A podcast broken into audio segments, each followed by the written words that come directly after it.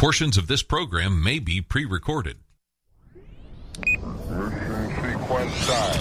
Six, five, four, three, two, one, zero. All engines running. Commit. Liftoff.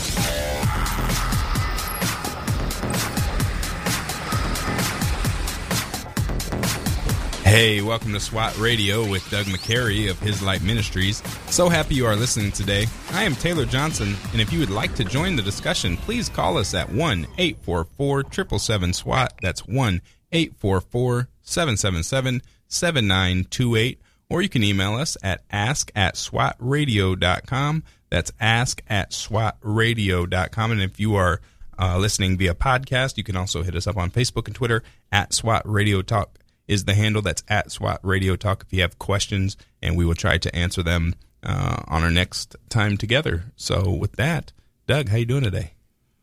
Good. I'm excited for the weekend. We Yeah. got the SWAT retreat coming up, and um, Saturday. yeah, it's really good. Got you down to go do skydiving. Yeah, I'm nervous already. Yeah, yeah, it'll be fun for you. And uh, got quite a few guys going to be doing some shooting, going to be doing some golfing, some fishing, and sailing, and uh, really excited.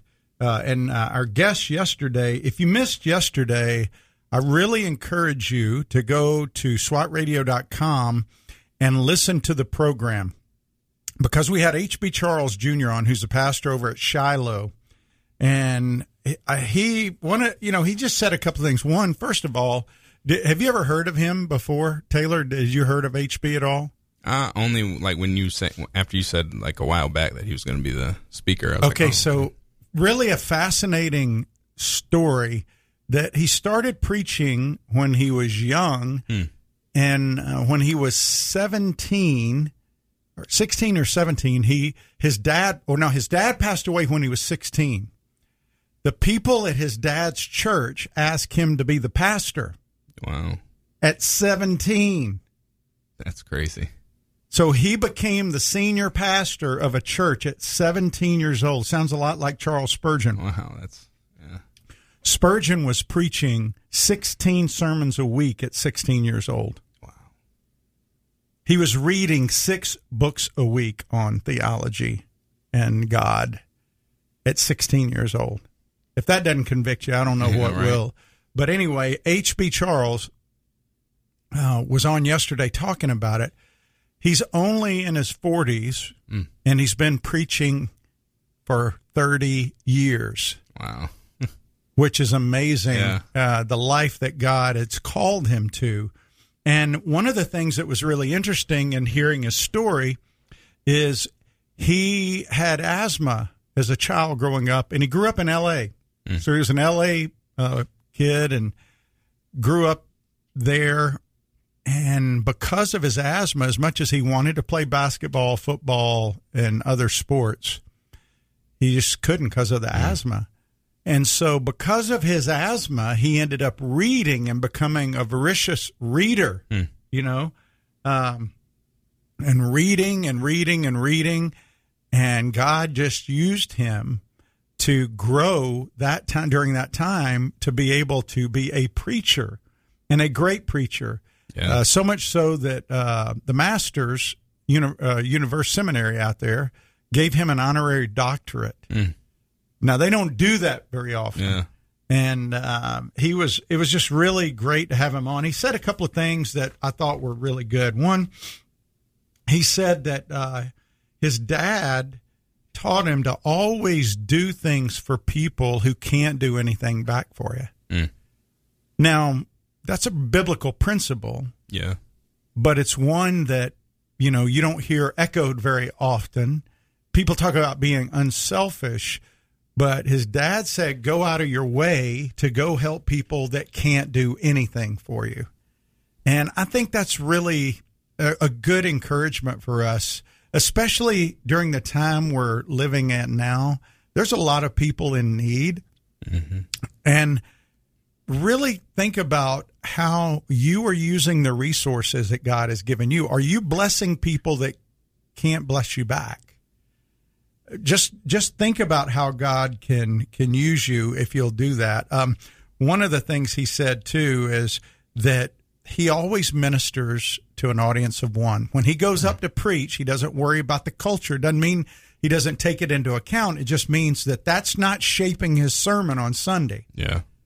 God shapes his sermon based on the text. He teaches the Bible verse by verse, and he preaches because God has called him to preach, and that's what he does. He doesn't worry about what the people think, he doesn't worry about the feedback he gets. He just worries about have I been faithful to the text. And I, I thought that was really, really good. And he also said that as a minister, we have to maintain and deepen our devotional life all the time. We have to constantly be doing that. So he had some really good insights, and it was great. I'm looking forward to him sharing on prayer. Uh, he's got a book called What Happens After You Pray, or It Happens After You Pray, meaning, you know, a lot of times in our life, our prayers are tepid at best. They're Yeah. just like, okay, God, if you'll do this, like, I kind of hope you might, but I don't mm-hmm. really believe you will. I mean, think about all the people in the scriptures who prayed with faith. And it's, it's not a name it, claim it kind of a theology, but it's a I believe in God theology. And I'm so closely aligned with Him as I spend time with Him that when I pray, I feel His pleasure mm. and I feel His presence. And so when I pray for something, trusting in Him, knowing that it's going to bring glory to His name, not just comfort to me or pleasure to me or things for me. God, I think, loves taking us down those roads where we do those things and pray because I, I can, um, well, even going back to when he asked the disciples, how are we going to feed these people? says he already knew what he was going to do, but he said this to test them. And I think a lot of times in life, we are tested in situations, and instead of really leaning on God, what we do is we try to figure it out on our own, or we go to some wise earthly person. Nothing wrong with seeking wisdom from people on earth, but that shouldn't be the first place you go, Yeah. Yeah. right? Yeah, you're right. And I, I know for me, especially like that impulse to, you know, do it on your own and figure it out yourself is pretty strong in me. And so that's something that I always have to check myself on. I think it's I think it's that way for all of us. Really, we we live in a culture that says pull yourself up by your bootstraps. You can do it. You got to push through it.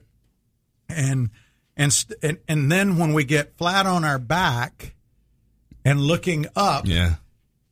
then we call out to him, "Okay, I don't have anything else to give you, Lord. I don't know what else to do." And he says, "Okay, now I got you where I want you." Yeah. That's where you should have been to start with. And and listen, this is not to say that there won't be times in your life that you're struggling and you keep praying and you don't see the immediate answers you want, like mm-hmm. Paul with a thorn in the flesh. But I was even reading the other day uh, in Judges, and I was reading about the children of Israel. And I don't know if you remember the story, but there was a, a concubine who was killed by the men of Gibeon mm. and mm-hmm. Benjamin. And this concubine was killed because they just raped her. Yeah. It was awful what they did. Well, the guy sends her body parts to every tribe and says, This was an abomination. We've got to make this right. So, I mean, lots and lots of men from Israel, I mean, thousands and thousands go against, I think there was 20, I think 25,000, around 25,000 Benjamites, a couple of hundred thousand Israelites. So the first day the Israelites go in there, they get wiped out. Mm-hmm. I mean, they don't get totally wiped out, but they lose a lot of men. And they go back and they go, "Okay, God, what's going on? We we're doing the right thing here, going trying to take care of these people who abused your people and bring justice." And God didn't give them a victory right away. And they cried out to him, it says. And they go back the second day, same thing. It was the third time that he then brought victory to them, and they wiped out all but about 1,500 of the Gibeonites and the Benjamites. Now, people blow through that story, and you go, okay, why is that in here? First of all, it's horrific what mm-hmm. happened to the concubine, to the men who died in battle, all this. Why would God allow that? Well, who are we to question God anyway? Right. But there's got to be some principles that he's laying down in there. And one of the things that I walked away as I was reading that is you may go through times where you're doing the right thing and it just doesn't work out for you and you keep crying out to God. And the more you keep crying out to God, guess what? The more desperate you become for his help, Yeah. which is where we should be anyway. We should always look to ourselves. But I think, and it doesn't say this in the text, but it's easy to believe because we're human, they were human. If you've got 200,000 going against 20,000, are you going to trust in God's power or you think, okay, we got this? Yeah, you're gonna be like you you're gonna be feeling pretty good about your chances, that's for sure. Yeah. Well, um, you know, Pastor Charles said this yesterday. I asked him how we could pray for him, and now we got to go to the break. Um, he said, "Pray Psalm ninety twelve for me." So I don't only want to pray that for him. I want to pray it for you if you're listening today.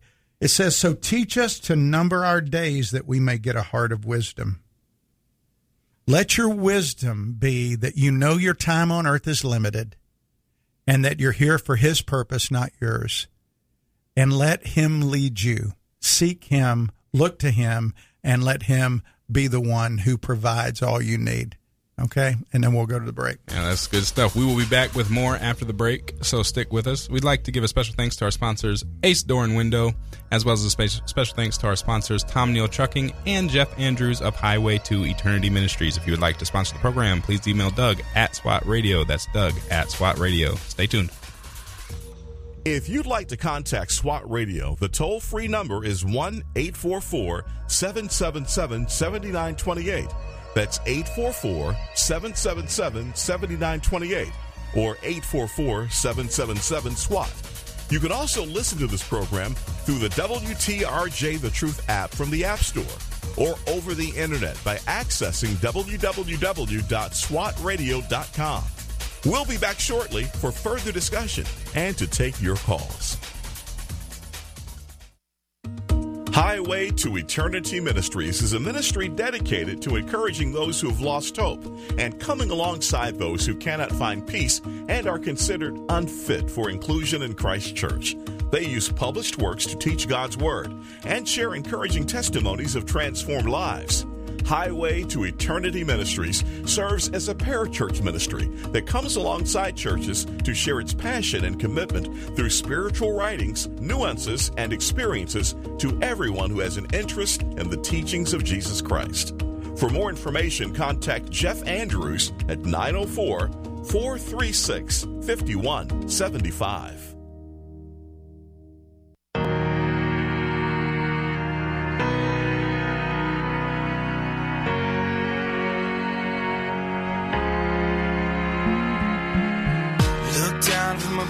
Sky, traced out by the city lights.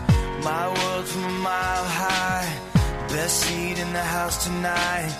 Touchdown in the cold black top, hold on for the sudden stop. Breathing the familiar shock of confusion and chaos. All those people going somewhere. Why have I never cared? Give me your eyes for just one second. Give me your eyes so I can see everything that I keep missing. Give me your love for humanity. Give me your arms for the brokenhearted, the ones that are far beyond my reach. Give me your heart for the ones forgotten. Give me your eyes so I can see. Yeah. Yeah. Yeah.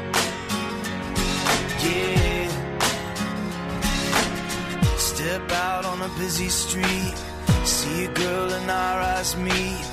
Does her best to smile at me, to hide what's underneath.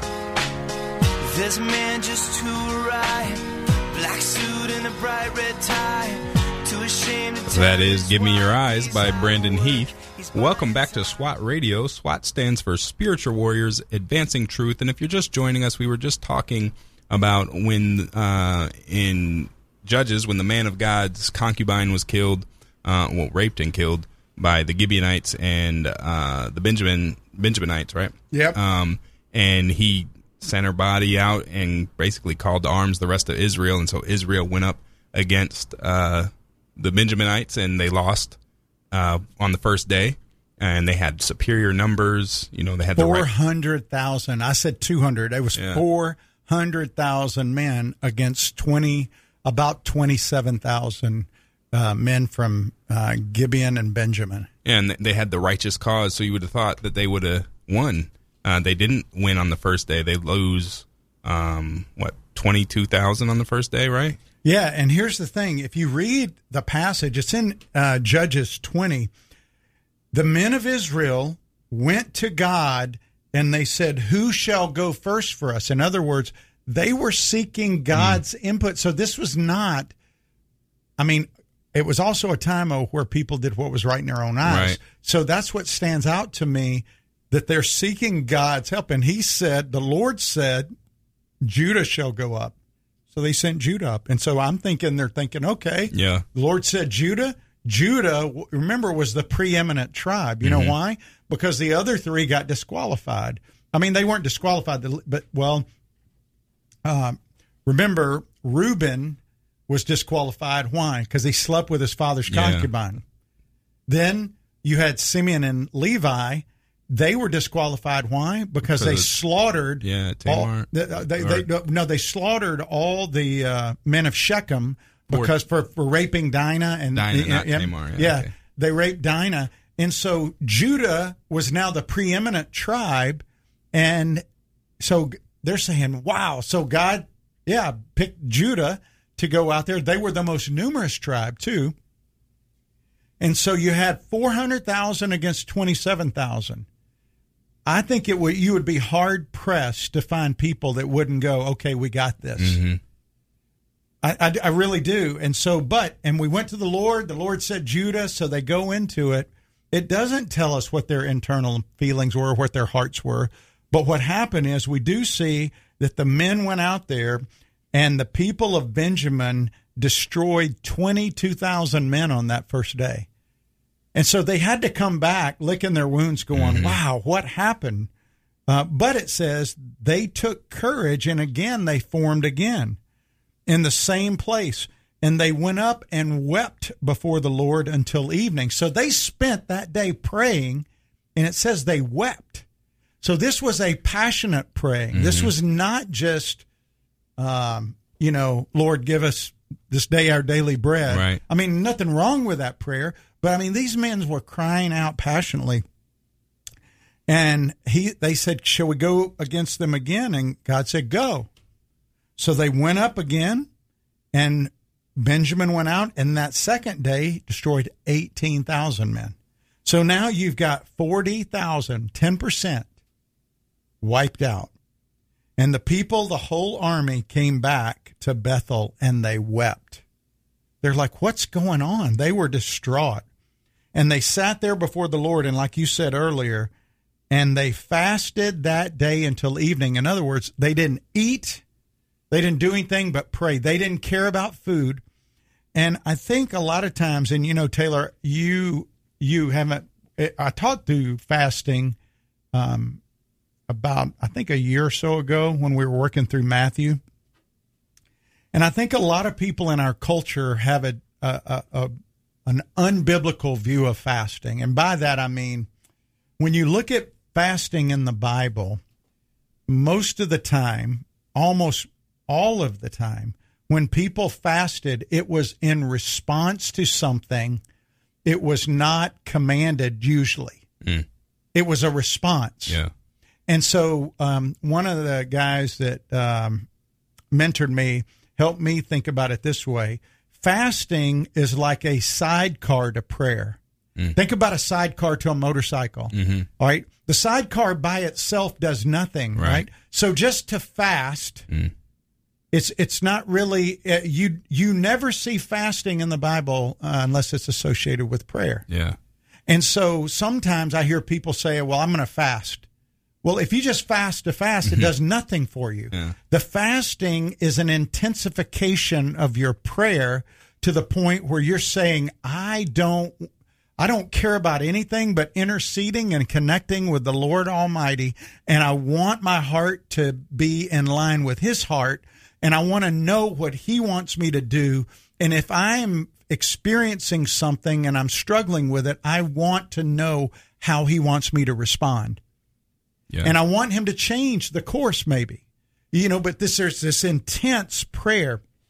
And so all these men they fa- prayed and they fasted and it says and they offered up burnt offerings they were offering to god saying you know what and peace offerings so they're bringing these sacrifices to him and the people of israel then go back and and they got phinehas who was the grandson of aaron so phinehas was the son of eleazar the son of aaron so the grandson of aaron and he's and they said, "Shall we go one more time out to the battle?"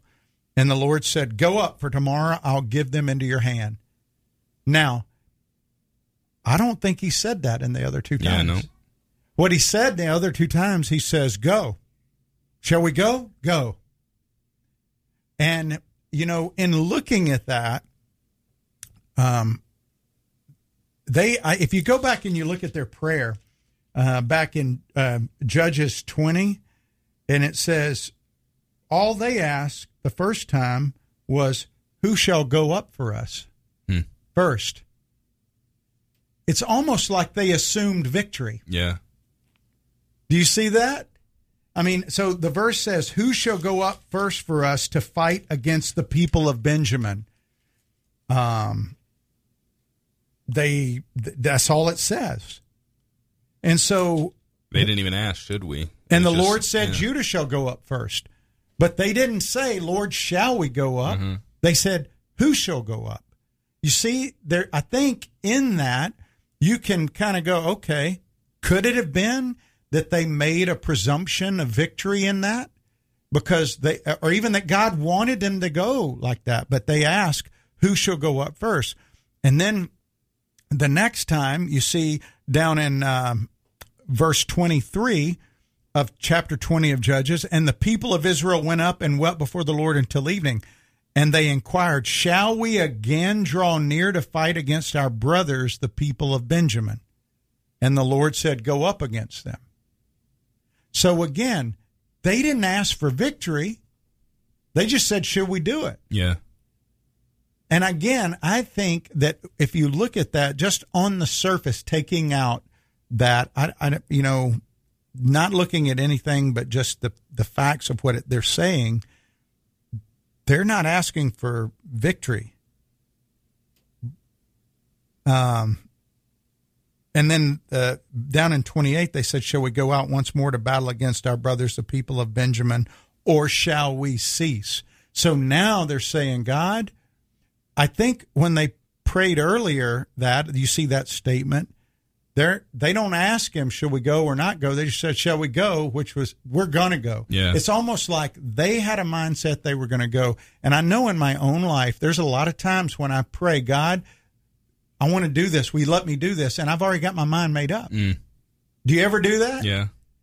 and and and and so God may affirm somehow for you to do it. And you go and then you fail, and you go, wait, I I I, I saw the signs, Right. I saw the affirmations, and He let you go there on your own to show you you couldn't do it on your own, and you come back and go, I don't want to do that anymore.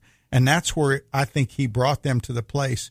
that Lord- When the Lord said, Go up for tomorrow, I will give them into your hand. When God says something, positive that he's going to do, you can rest assured it's going to happen. Yeah. Because, like Joshua said, not one promise of his failed.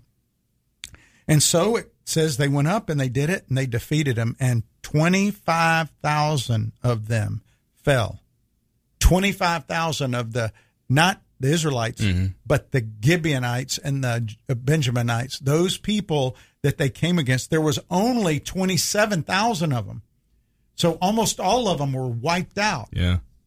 The same people, you know, uh, 40,000 less than they had a couple of days earlier, but the difference was God. So where is God factored into our decisions? Where is God factored into our struggles? Where's God factored into COVID? Where's He factored into the uh, ethnic prejudice? Where's He factored into our financial difficulties, our relational difficulties? Are we factoring Him in? Or are we just saying, God, fix this? God, fix it. I'm doing it this way. You just got to fix it. Yeah. And I, and I, I really believe that when you see these little uh, vignettes in the Bible like this, they give us some insights. And I'm not saying it's definitive, but I'm saying it's at least worthy of exploring in our minds. Right. Okay, maybe, maybe one of the reasons is God uh, wanted them to depend on Him because I know He wants us to depend on Him. We know that, right? Right. So does that make sense? Know, yeah, yeah, that, that does. It's good stuff too. And, and I didn't catch that about, um, you know, the first time when they just said, "All right, who's going up?" Not asking, "Should we?" Just, "All right, we're doing this." So that's pretty cool. Yeah. But um, we will be right back after the news. Uh, you can follow us on Facebook and Twitter. The handle is at SWAT Radio Talk. That's at SWAT Radio Talk. If you are on Facebook or Twitter, you can follow us there. You can download our SWAT app in the App Store. Hey, we'd like to give a shout out to our listeners in Virginia listening at the Lighthouse, as well as our listeners in Meridian, Mississippi, listening on WMER, and a shout out to our listeners listening locally at 91.7 The Truth in Jacksonville, 91.9 in St. Augustine, and 91.3 Folkston, Georgia. We're uh, so happy that you guys uh, listen here locally as well as around the country. Uh, you're listening to SWAT Radio. Like I said, we'll be right back after the news. Stay tuned.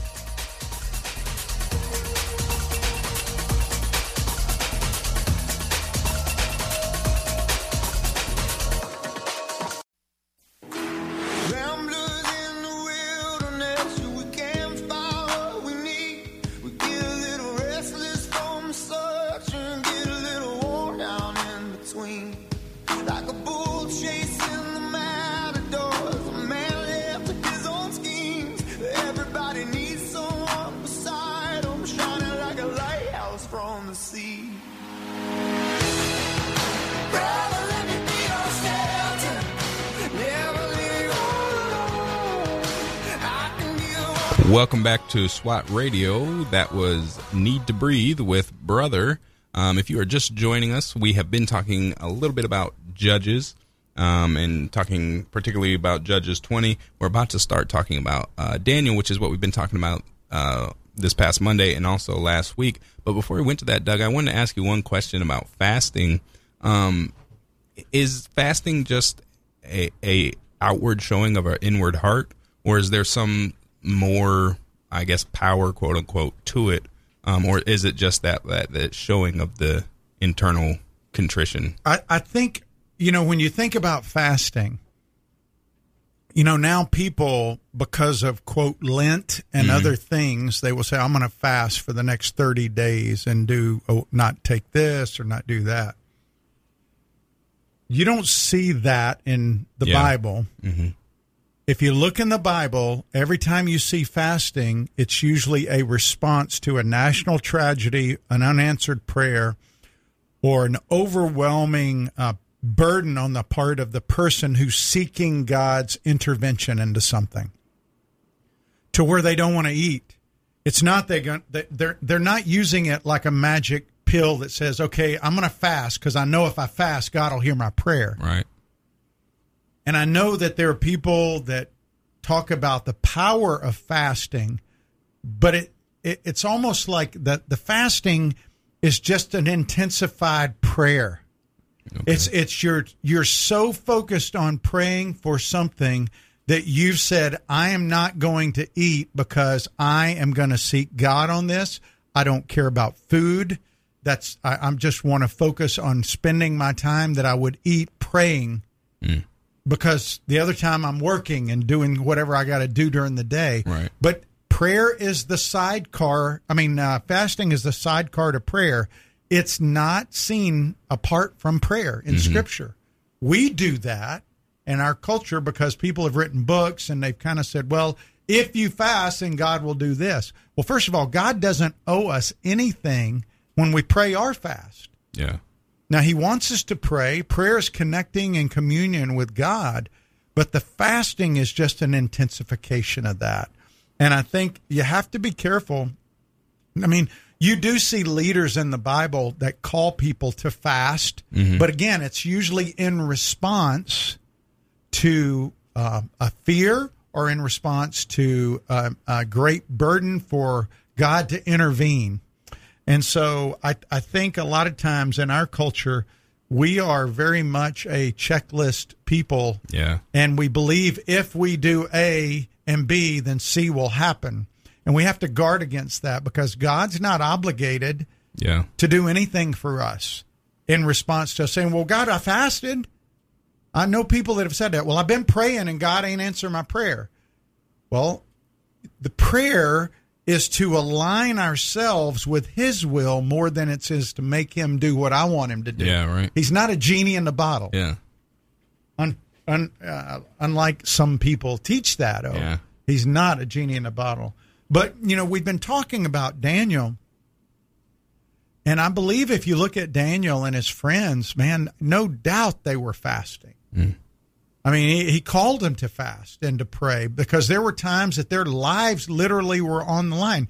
I mean, if somebody came in here tomorrow and said, Taylor, you and Doug, you are going to jail and you're going to, you know, looking at the death sentence because they've made it illegal to broadcast about Jesus in any way, shape, or form or the Bible.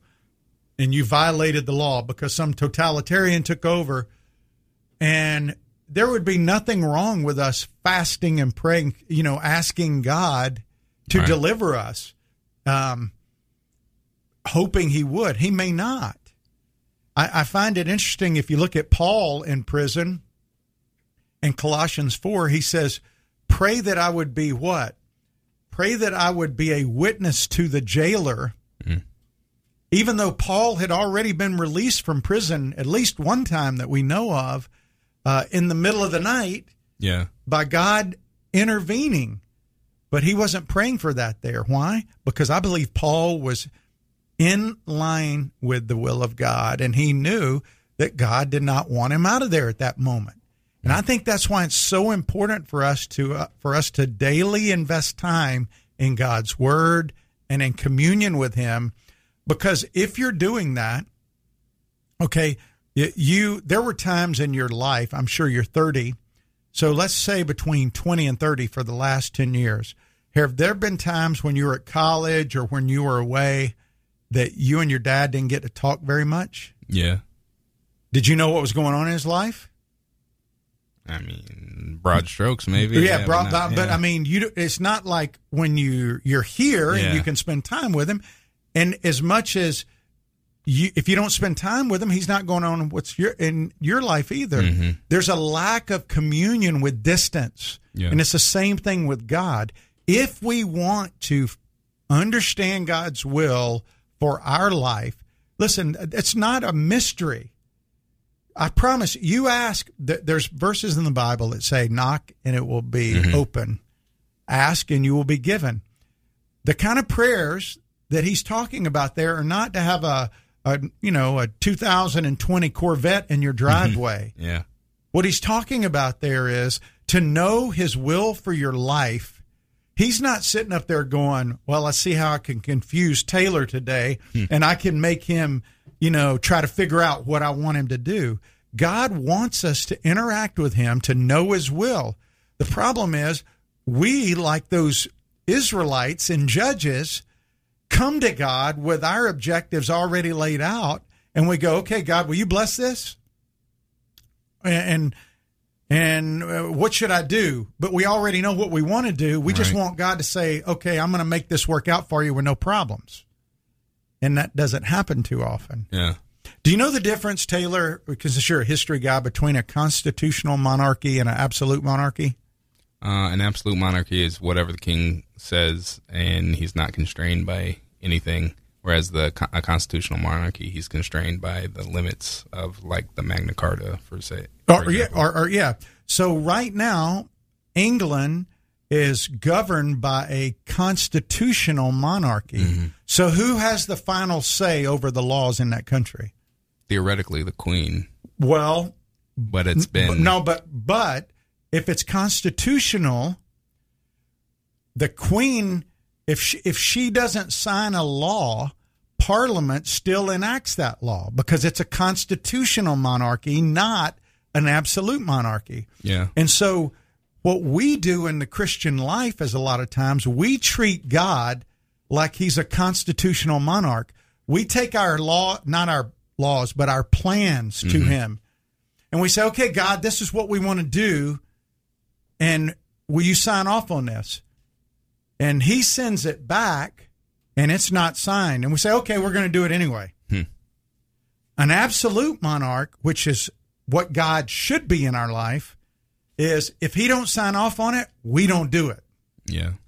And and that I think is a big part of the issues that we face. See, we don't really understand an absolute monarch in America. We've never lived. Most of us have never lived under that, Yeah. and so we treat God like a constitutional monarch, and He's not. He is an absolute monarch. And so when we like the Israelites go to Him and say, "Hey, you know, should we go up and fight Him?" They already know they want to. Right. They already believe they can win because they got four hundred thousand. And he goes, "Sure, go ahead." And they come back licking their wounds and and they're crying, and they go, "Hey, should we go up tomorrow again and fight them, or what do you think?" Sure, go up again. But the third time he says, "Go up, you're going to win." I what I learned from that is that affects the that informs me in my prayer. Mm. God, I want to do this, but I want I want to win in this. Am I going to be able to pull this off with your help? Are you going to help me do this? Because if if you don't, then I'm sunk. Yeah. And I think that's the way he wants us to pray. It's like you remember the centurion said to Jesus, "Hey, you don't even have to come to my house. Just speak it and Yeah. it'll be done." Mhm. And Jesus go, "I haven't seen this kind of faith in all of Israel." That's what God wants from us. That's what Daniel had. Shadrach, Meshach, and Abednego, Hananiah, Mishael, and Azariah. Those guys, they had that. And that's what God wants us to have. And, you know, we live in a time now where you see brothers in the church, instead of affirming people that are saying, you know what, we're not going to bow down to the idol of fear anymore, like a John MacArthur. I appreciate what John did, but I was just reading before I came on this the uh, the Baptist News condemned MacArthur and said he doesn't love his neighbor. Really? Yeah. They came out and they said basically MacArthur only sees the world through the lens of authority and power. Um, and he, I mean, they were, they hammered him. This is the Baptist News Global.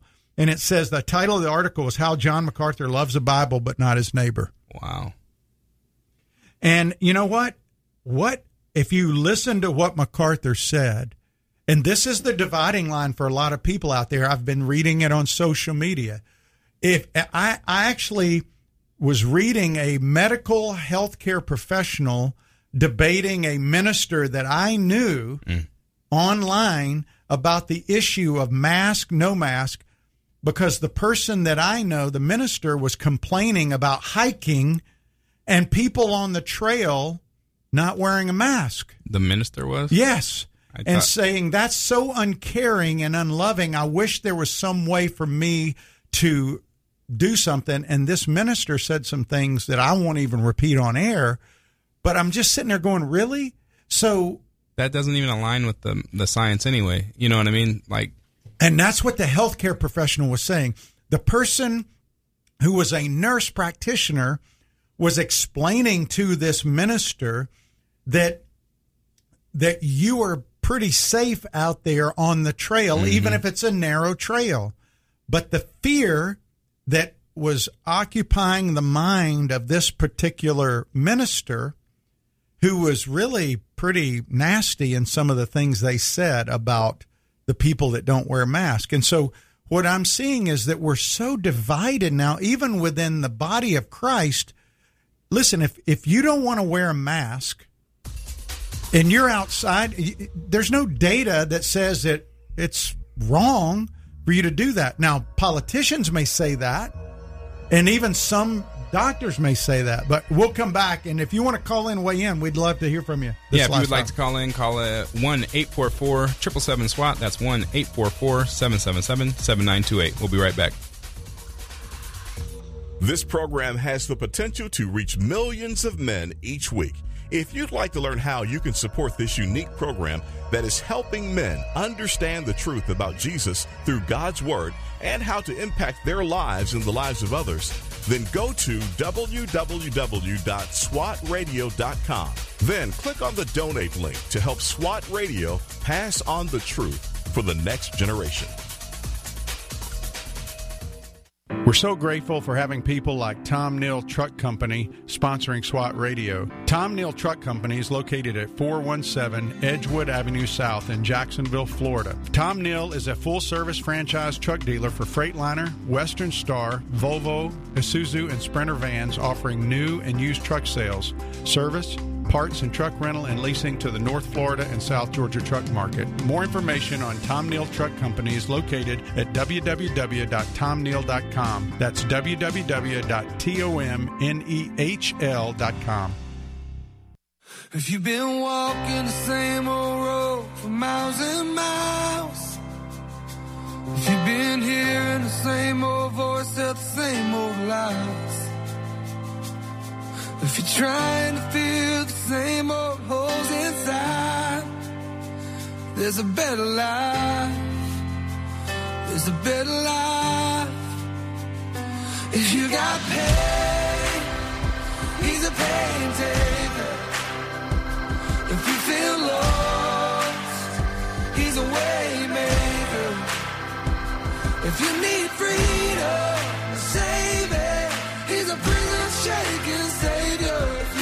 chains, he's a chain breaker. We've all searched for the light of day in the dead of night. We've all found ourselves worn out from the same old fight. And we've all run to things we know just ain't right. And there's a better life. There's a better life. If you got pain, he's a pain taker. If you feel lost, he's a way maker. If you need freedom, That is Zach Williams with Chainbreaker. Welcome back to SWAT Radio. If you would like to join the discussion, please call us at 1 844 777 7928. That's 1 844 777 SWAT. Or you can email us at ask at swatradio.com. That's ask at swatradio.com. We would love to have you guys call in and uh, give us your thoughts on what's been going on and what we've been talking about uh, so far today. And if you're just joining us, right before the break, we were talking a little bit about um, the the nastiness that we've kind of seen within the church, obviously within the culture at large. But um, you know, uh, I think you you mentioned that there was an article that came out that accused um, uh, John MacArthur of being all about power and uh, what control, right? Yeah, well, you know, in the article, and again, this was the Baptist News. This guy wrote this for the Global Baptist, so I don't know. It, it, you know, I'm Is that connected with the the church as a whole? well. you know? it, the Baptist New Glo- Baptist News Global is is really uh, it's a is supposedly an independent news organization uh, about matters of faith, and um, but again, they you know they've got a uh, a director of operations here in Jacksonville, believe it or not, oh wow. and uh, and one of their uh, writers is here in Jacksonville, and so that's kind of what caught my attention. Is but um, they they used to be called, or the predecessor to it was the Associated Baptist Press, which was an independent news service by and for Baptist, the Baptist denomination. Um, but they merged two news organizations back in uh, the Herald, the Religious Herald, and the Associated Baptist back in 2013 to form Baptist News Global. And so, but I'm I think the thing that strikes me about it, Taylor, is that in this particular article, um, and uh, uh, Rick Pidcock is the guy who wrote the article, and I don't know anything about him individually. He's just, uh, you know, he, he just wrote about this, but he's putting this out there for people to read. But he slams MacArthur, the pastor, in this. And one of the things he says is not one single word of lament for the lives affected by this disease in the community. Now, and he makes the point that there's 4,000 deaths in Los Angeles from this disease. Well, guess what? If you go back and look, um, back as, as far back as just a couple of years ago, three years ago, there were 4,300 suicides. Three years ago. I guarantee you this year, It's that up. number's up. Yeah. Homicides, 2,100. This year, that number's up. Mm-hmm. Why isn't he talking about that? I mean, really, because and one of the points of the whole thing, where the, if you listen to any medical professional tell you, eighty percent of the people that get COVID are going to recover. Yeah. They may not even experience symptoms. Out of the other twenty percent, all but 0.02, like I mean, mm-hmm. so you have a ninety nine point nine eight percent chance of survival if you get COVID nineteen. Now, yeah, we should care about the people that pass away that and from it. That's awful that anybody would have to go through that. And yes, there are people under 65 who get it. There's people, uh, not everybody's over 65 that dies from it. Uh, there was a girl, 26, I think, that had a double lung transplant. So, do yes, people get it. People get the flu every year. People get other diseases every year. And all John MacArthur said is that not one word was mentioned about the protests when they were going on in California. There were a lot of people, most of the people not wearing masks there. They were mm-hmm. destroying property. Nothing was said, but the church can't meet. And people have not been meeting since early March. And it's a way to shut down God's people. Yeah, mm-hmm. you can say you can do Zoom church, you can do that, but you're still not gathering. And, you know, I wanted to share something that Phil Johnson, you know, we had Phil on not too long ago, and Phil Johnson, who is the uh, executive director of Grace to You, and uh, we had him on. He just put out something that I thought was really good. I, I just got to pull it up here on my on my device here really quick because I want to share what he said about because they're getting a lot of grief now, and I knew they would, um, and people second guessing him, and so I just want to uh, share some of the things he said. Um, first thing is, or the second thing, he, I, I'm going to share four of them. He says the biblical prescription for showing love to brothers puts the priority on koinonia, which is fellowship and association. That's being with each other. And he says community, brotherhood, communion, intimacy, social interaction, not mask and distance barriers. And he says people who want to practice social distancing have ample space on our campus to do that if they want to. Nobody's forcing these people to come together. Right. They are choosing to do that, and they prefer to gather without mask and distance. And we see it as a Romans 14 disputable matter, whether you know you may have a disagreement and you feel free to do that. We don't. Uh, fourth, he says it's ch- uncharitable to accuse a fellow believer of not caring whether people die just because, by common agreement, they decide to gather for worship without mask.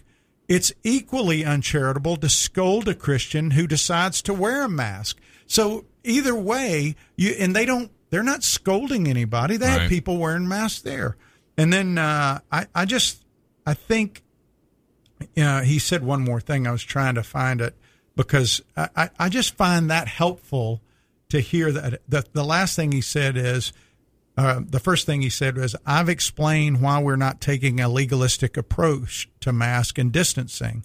Um, and so he just wanted people to understand that our approach is if you want to wear a mask and practice distancing, we have a tent outside for those who want to do that. For those who don't want to do that, who want to be in an air conditioned room inside, we're not, we don't have a problem with that either. Yeah. And I don't have a problem with what he's doing and what they're doing out there. I think it falls within guidelines. There are people say, well, the governor said that you can't do it. Okay, what about when the governor says you got to take the crosses down? You know, what about when the governor says you got to put, you know, a picture of dear leader up on, you know, what about when the governor says you got to pay j- the jizya? Well, the, the know? devil's advocate would say, well, he hasn't done that yet. I'm just saying. You know, no, but you know Yeah, what. I'm saying?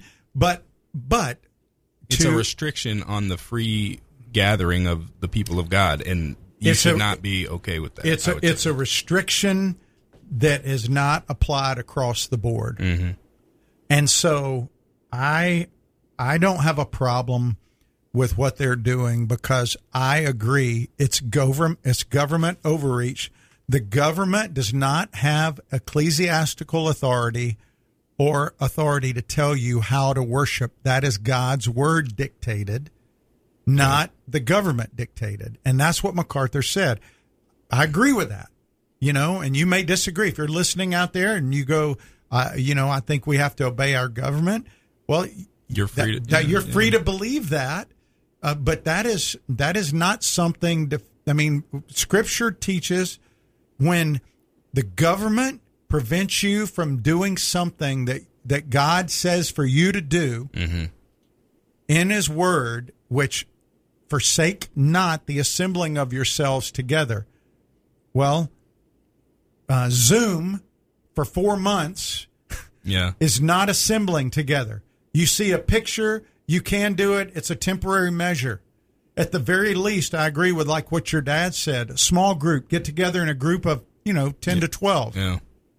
But there's nothing wrong, in my view, of them getting together as a whole group out there if they want to. And the real question is why are people, you know, so uncharitable on this topic as far as, you know, if people want to meet or don't want to wear a mask, why is it that, you know, it, it- you must bow, you must toe the line, you know, and we can't just have a disagreement like in Romans where about eating the meat uh, from an idol or not. Like why, especially as Christians, why is this a divide just like it is outside of the church? Well, it's a divide because people, some people, and I- I think you mentioned this earlier in the break. The guy who wrote this article was younger. Again, there's nothing wrong with youth, Yeah. but a lot of the younger people are woke. Mm-hmm. Like you said, explain woke for our listeners one more time before we go off the air here. woke means you're woke to like the uh, the oppression and the way things really are and how the system's rigged against certain people. Well, there's the the woke culture recognizes two classes of people, and it's not believer, unbeliever, family of God, not family of God. It is oppressed an oppressor. and oppressors. The oppressors are people of power and authority. The oppressed are people who are underneath that. So, you know, hey, uh, tomorrow we're going to have Bennett Brown, uh, the president of the Heritage Bank, and uh, his friend Ginger Soud to talk about why why is it important for us as people of faith to be involved in our election process yeah. and being good citizens. And then Friday, we're going to have one of our best of programs and a SWAT retreat on Saturday. Okay? So, Yeah, uh, so make sure you tune in. Uh, you've been listening to SWAT Radio. If you missed any of this program or would like to listen to past, past programs, excuse me, please visit www.swatradio.com. That's www.swatradio.com. Or you can listen to our podcast by searching SWAT Radio. You can also download our SWAT app in the App Store. Join us weekdays at 3 o'clock for more SWAT Radio. We will see you then. Thanks for tuning in.